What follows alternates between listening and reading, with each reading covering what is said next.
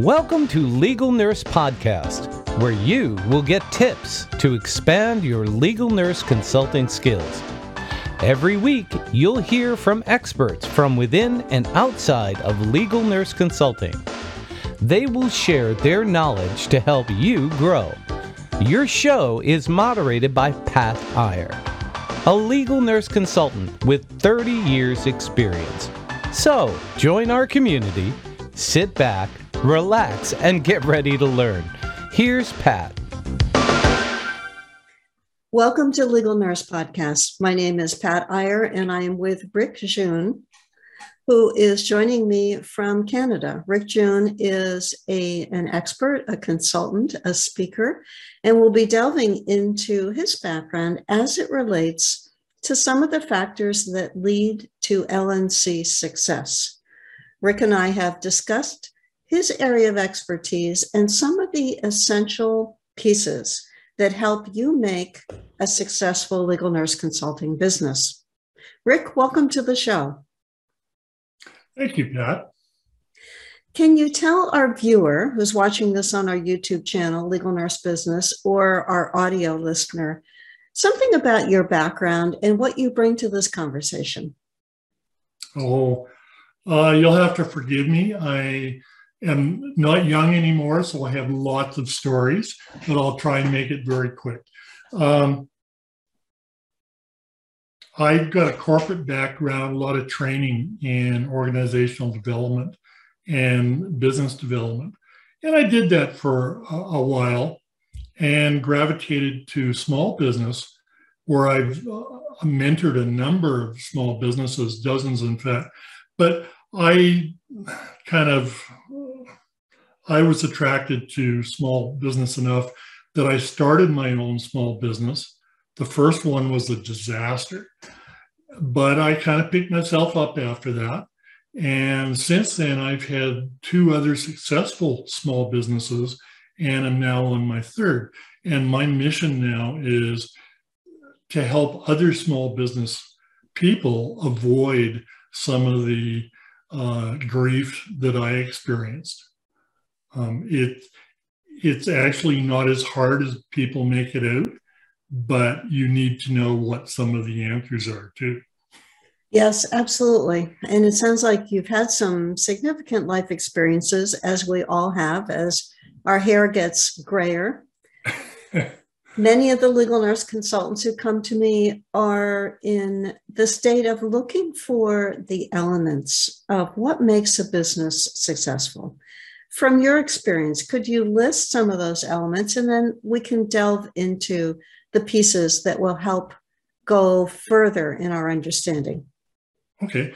Um, I have um, a pre answer to that.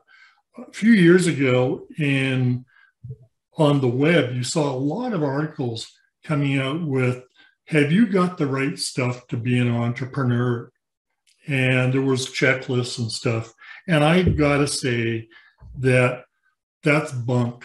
Um, everybody has what it takes to be an entrepreneur an expert a consultant. It's just figuring out how to put the pieces together. And the pieces that i think are really important are an understanding of you yourself because you bring yourself to the business your business is a reflection of who you are whether you know it or not. The next thing is to know as much as you can about your client. Now you may say well gee you know we all deal with lawyers. Aren't lawyers all the same? Well no they're not. Even if they are in the same sector, for example, um, injury compensation, um, they all have different personalities, they all interact in different ways, and you need to understand what you're dealing with. So uh, we'll talk about that a little more uh, mm-hmm. later. And then the third one is to know not only who you serve, but what are the triggers for them in their environment? What are they reacting to when they come to the table and start talking with you? What are the pressures they face? Because that affects their relationship with you. just as you understanding yourself or not understanding yourself plays into the real relationship you have with them. So those are the three things that I think are most important. If you can get a handle on those, it really helps you figure out how you want to deal with the hurdles that come up. You always have a choice. Yes. Well, let's go back to the first one being clear about who you are. And it's interesting that we're talking about this because I just got off um, a coaching call with one of my clients, and we were discussing what are her strengths, what are the areas that are not as strong, and how does that drive the services that she is providing. Mm-hmm. So, help us focus in on what do we do to explore those strengths and weaknesses, if you would like to use that word. Some people mm-hmm. shy away from the word weaknesses. Uh, some people shy away from the word failures. I've had some unexpected outcomes in my business, but I wouldn't consider them failures because I learned from every one of those painful experiences.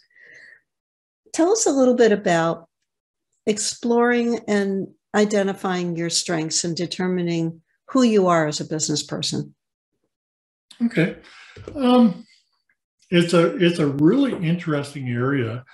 Um, and I have to say, by the way, that a lot of the small business people that I run into don't understand the value of that. So I just want to underline what you're saying that it is really important. Um, the more that you understand what your blind spots are, the more you prepare yourself. So, how do you do that? Well, there's exercises that you can do, uh, for example, on values, in discovering your values. Um, do I have one? Um, I have to say that there are uh, there's no one right answer when it comes to learning who you are yourself. There's a lot of paths uh, to go because we're all different. But one of them is um, quizzing yourself, so to speak, on what you stand for, what matters to you. And there are various um, tools out there. This particular one is called Life Compass. And th- they've got a website. Um, and you can subscribe and get their service, pay a fee. Um, but there's other ways too. But you you want to really explore what your values are, and not just once. Do it every couple of years because we respond to our environment and we change as we get older, especially when we're younger.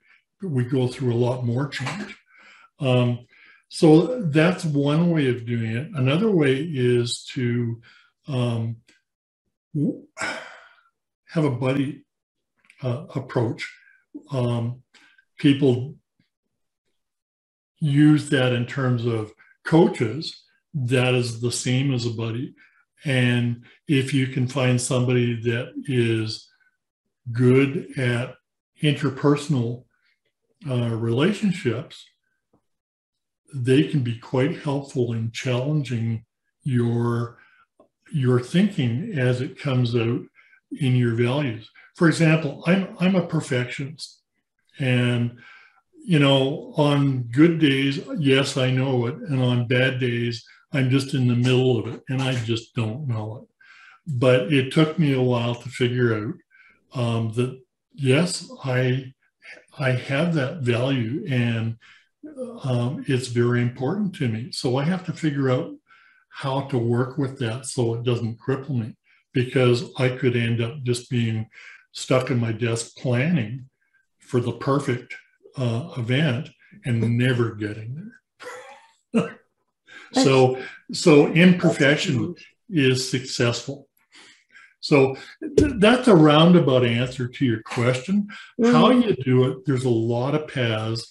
Um, but you need to find resources to kind of challenge you and challenge your perceptions because it, sometimes it's hard to get through our own perceptions and see who we are. Yeah, we have our pre- preconceived notions. We have our limitations. We've got imposter syndrome that can swamp us and make us question our capabilities.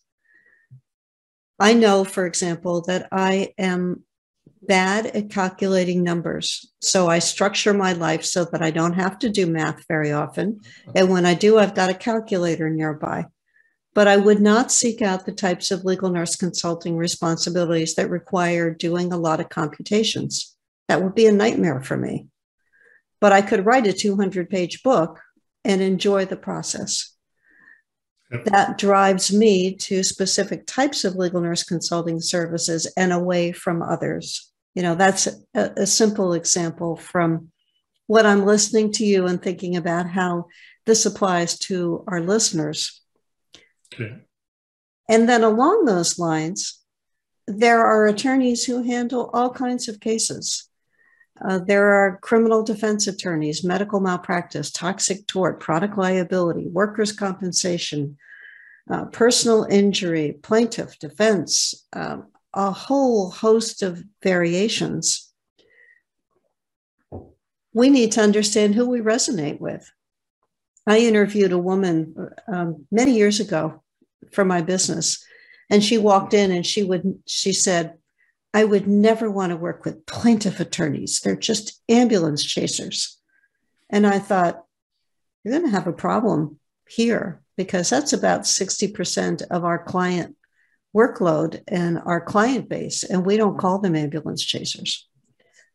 There was one time I was in Staten Island and we were looking for a hospital, and the attorney driving me said, Look, there's an ambulance. We can follow the ambulance and it will take us there. Yes, we had a chance to do ambulance chasing for just one moment. Going into this area of knowing who you resonate with, what are some of the tips that you can share with us about helping us figure out who are our ideal clients? Okay. One of the exercises that I do, and I've done it on myself, um, and that is for me as part of my discovering myself and working on who I am, I'll sit down and put a list together of the characteristics of my favorite ideal client. If I have a clear idea or a better idea of who that client really is, that's what's going to come out of me and resonate. And not not to get you know too esoteric about it, but it, I find that it really does uh, make it easier for like-minded clients to resonate back because I'm I'm broadcasting, hey, these are the kind of clients, this is who I am, and these are the kind of clients that I I deal with and love to deal with. Other ways that I've dealt with it is when I don't know the client, I will actually have a readiness assessment for them to go through.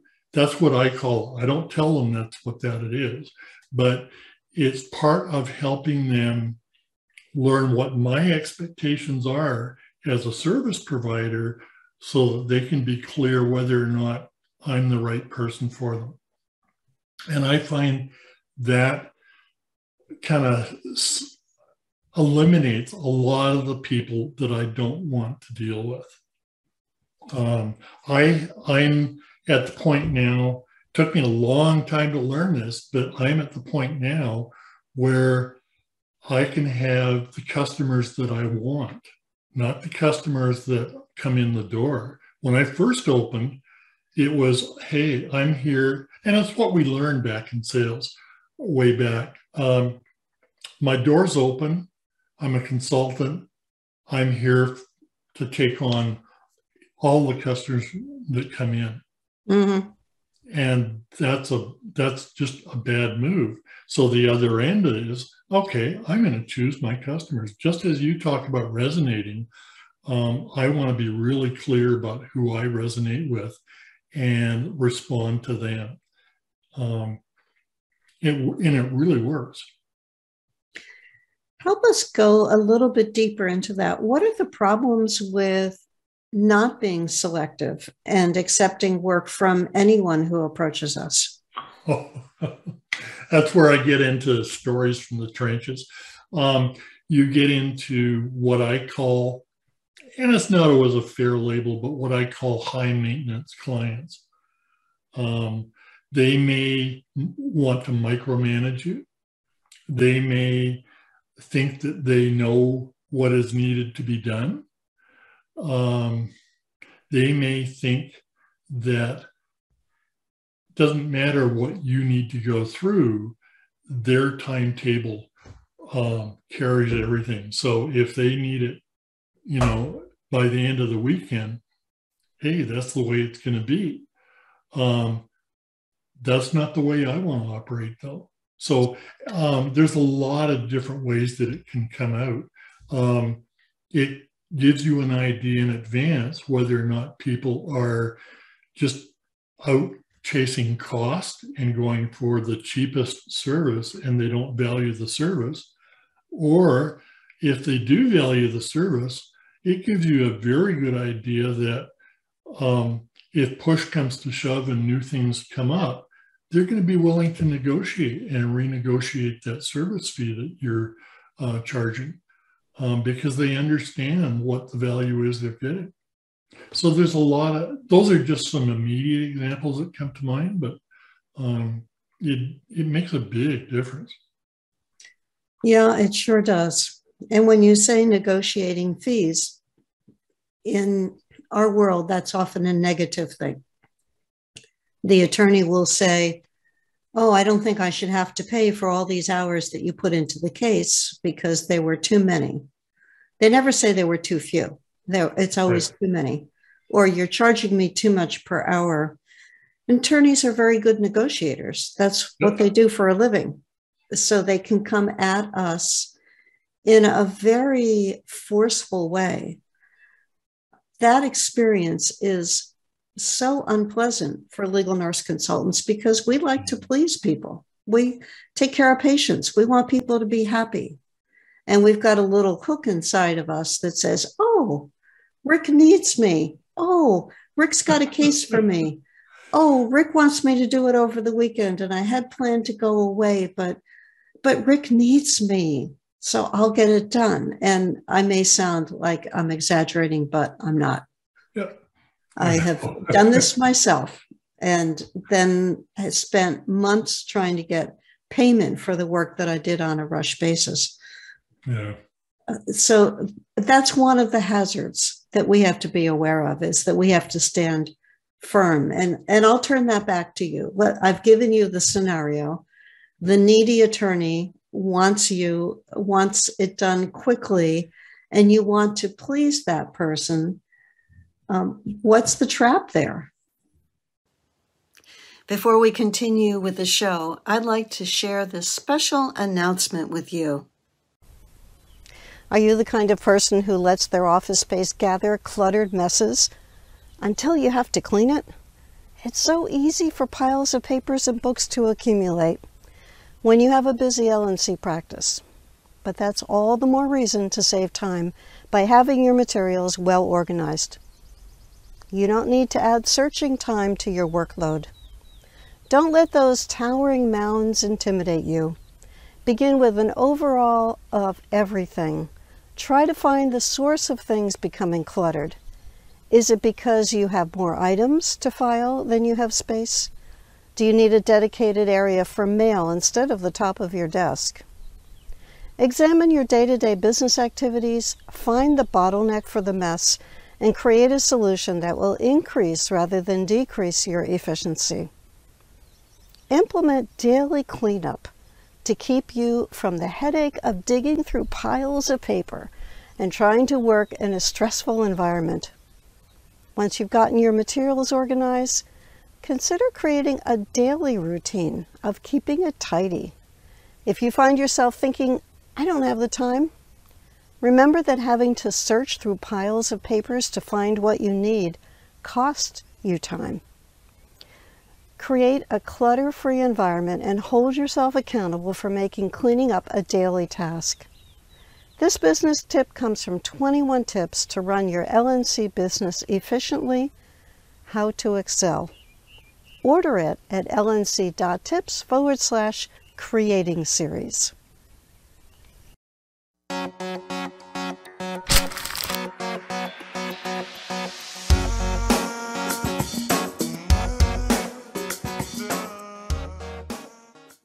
Now let's return to the show. Well, the trap is that uh, you end up doing it uh, at their behest for the value that they put on the work, not what you put on the work. One of the ways that I get around that is to sit them down and make them un- help them understand what goes into getting that work done. Um, they like to simplify things and say, "Oh no, that doesn't take very much," um, and I I see that all the time. If I think it's simple and it's easy to do, then why am I paying you a whole bunch of money? Well, because they don't know what's involved. So if they can know some of the details and how complex some of that can be, and how much, um, how shall we say, rides on on the accuracy of what's being done, it's really important. The other thing I would say as a preventive step um, is it doesn't hurt to take a negotiating workshop as part of your business training.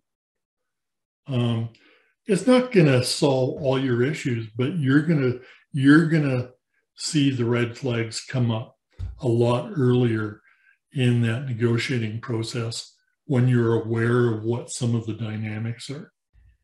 Um, yeah. So that's a great point, Rick. And I ghost wrote two books with a man who calls himself the master negotiator, Greg Williams. And as I'm listening to you, I'm thinking what he could bring to legal nurse consultants to help them with spotting these warning signs ahead of time uh, that's critical. Yeah. At the third point that you brought up as we were going through the beginning of the podcast, besides knowing who you are and knowing who your ideal clients are, was understanding some of their challenges and problems. Tell us a little bit more about that. Well, what I'm getting at is really just to be uh, aware that people react to things in different ways, and they may not be the way ways that we expect. And so it kind of may throw us a little off kilter. So sometimes we have to be forgiving. Sometimes we have to be flexible. Uh, sometimes we have to be understanding. But we also know have to know what our own boundaries are too, um, and where it fits um, our personality and ability to work with it and where it doesn't. Mm-hmm. Um, you know, that that's such a, a muddy, complex area.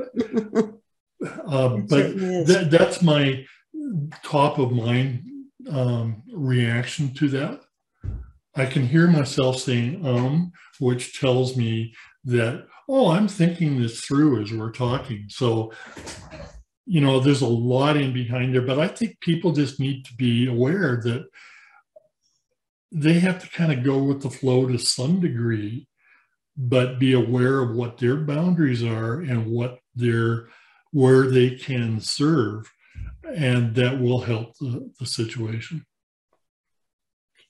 and one of the situations that I, I advocate to business owners is that if you have to set other projects aside, if you have to turn something around quickly, that you charge a rush fee, which helps to establish your boundary, helps to establish the value of your work product, and makes you feel better about having to shift something that you had planned to do into another corner so that you can deal with the attorney's deadlines for your work product.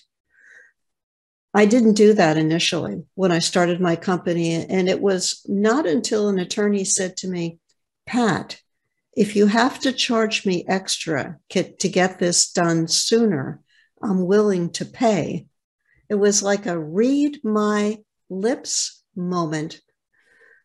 So I implemented a rush fee and I found that attorneys paid it. And it also increased the revenues in my company when I needed to turn around something, or one of the expert witnesses who worked for me needed to turn something around quickly. We charged more. And it wasn't a great deal, but it was enough to make us all feel pleased with that decision. Yeah, that's sorry, I don't mean to jump in, but you know, that is such a common um, experience for small business people, especially as they're starting up. And I suffered this, exactly the same thing um, mm-hmm. because all those things about knowing yourself and what you're good at and stuff. And if you let imposter syndrome and self doubt uh, come in, and oh, I'm not really an expert at this. I know so many more people that can do this. Then you're more likely to say, "Oh, okay, I'll I'll charge a lower fee, or I won't add more." But you'd be amazed. Well, you you know this.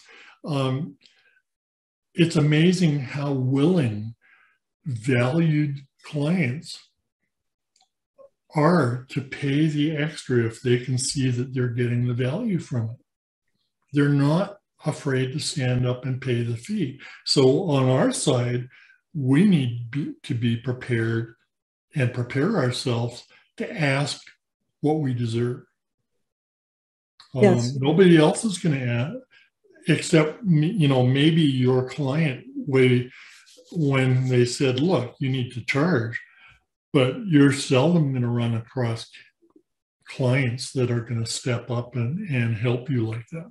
Right, exactly. That's why it was such a pivotal moment in my business when I heard that message. Yeah. We've been talking, Rick, about the, the elements that help to build success of identifying who you are, your ideal clients, and being tuned into your ideal client's problems and challenges. Together, it sounds like this forms a foundation. At what point in our business should we be focusing on these three elements?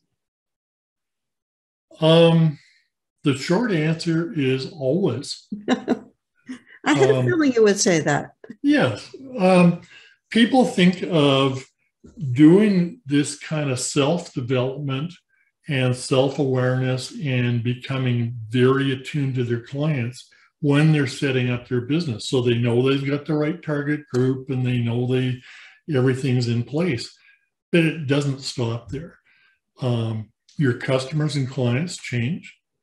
The environment out there in which the lawyers are working changes.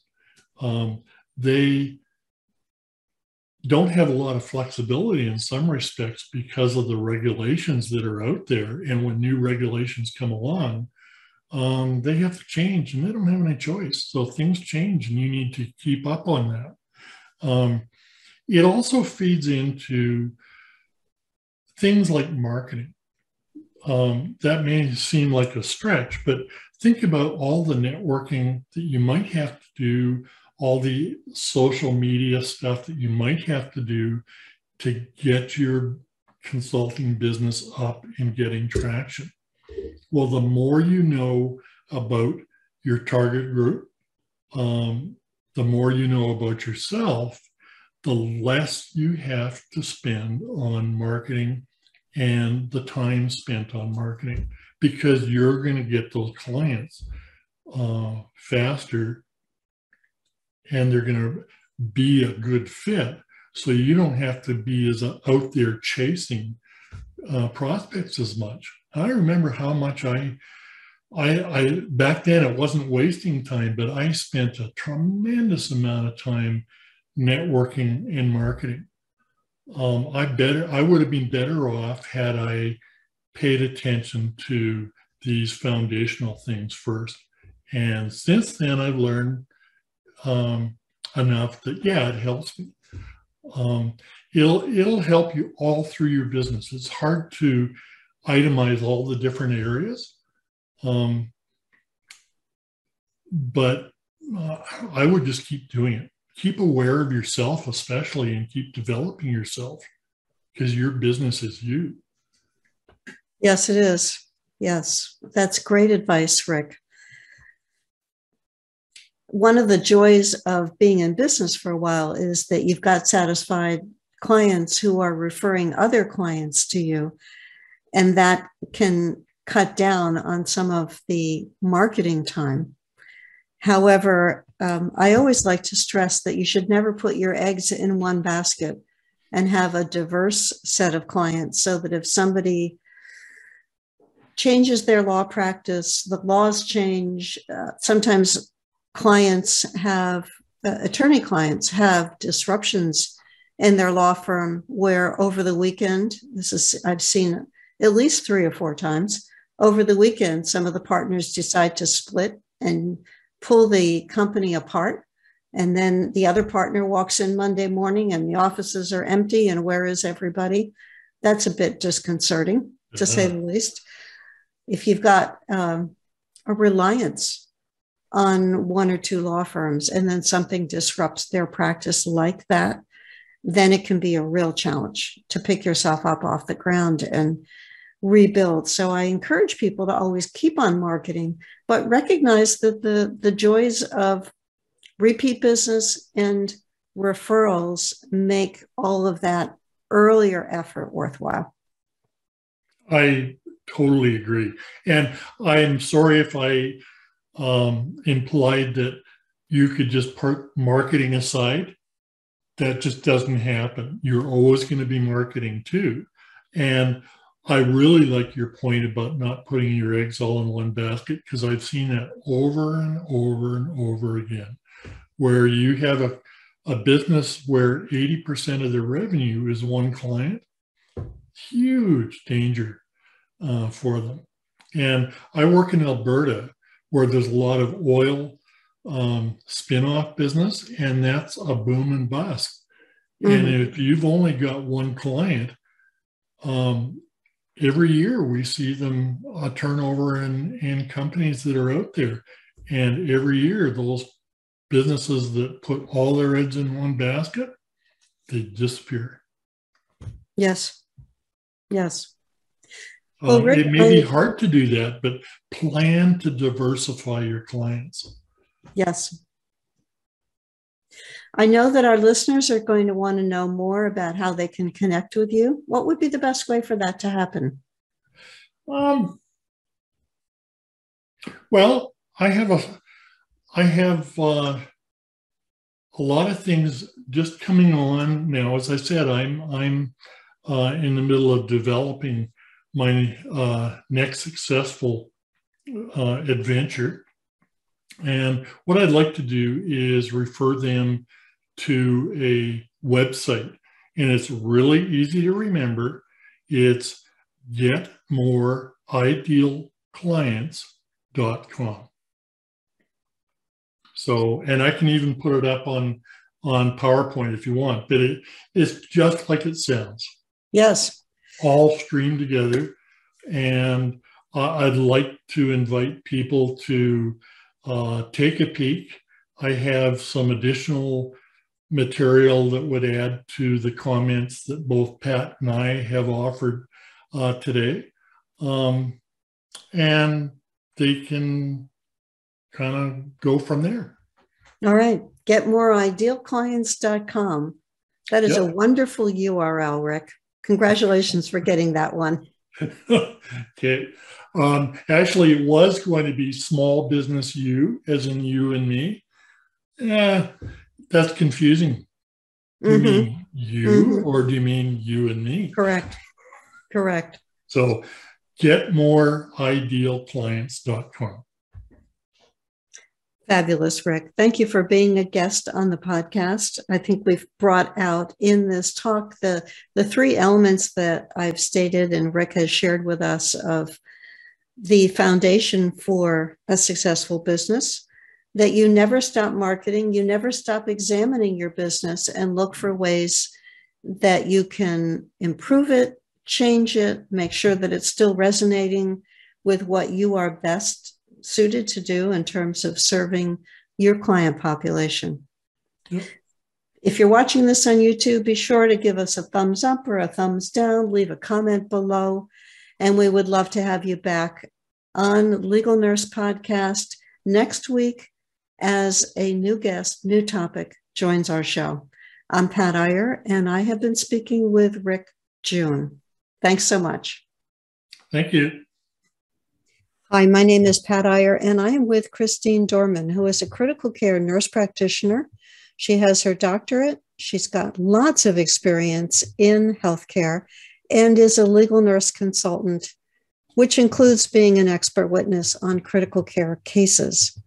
Christine and I just finished a podcast on medication principles and safety in the critical care environment. Christine, tell our viewer or our listener what are some of the key things that we covered in your podcast? Yes, Pat. Some of the key things we covered in the podcast was providing a brief overview on patient safety and quality improvement relating to medication errors. We also talked about uh, brief principles of medication safety we also discuss uh, some of the contributing factors that uh, lead to medication errors in the critical care setting, as well as how we detect and track any medication errors and how we reduce or prevent any medication errors. We also spoke briefly about uh, a blame versus a just culture and also what a legal nurse consultant um, can do to help uh, an attorney um, navigate um, medical record and what we can look for with regards to um, how medication errors occur within the critical care setting. That was a lot. Yes. And we included a little bit of a diatribe when I went off on a rant. And you'll have to figure out what I was ranting about by watching Christine and me in this issue, this episode of Legal Nurse Podcast. Be sure to click on and watch Christine's full interview to get the information that she shared. See you there.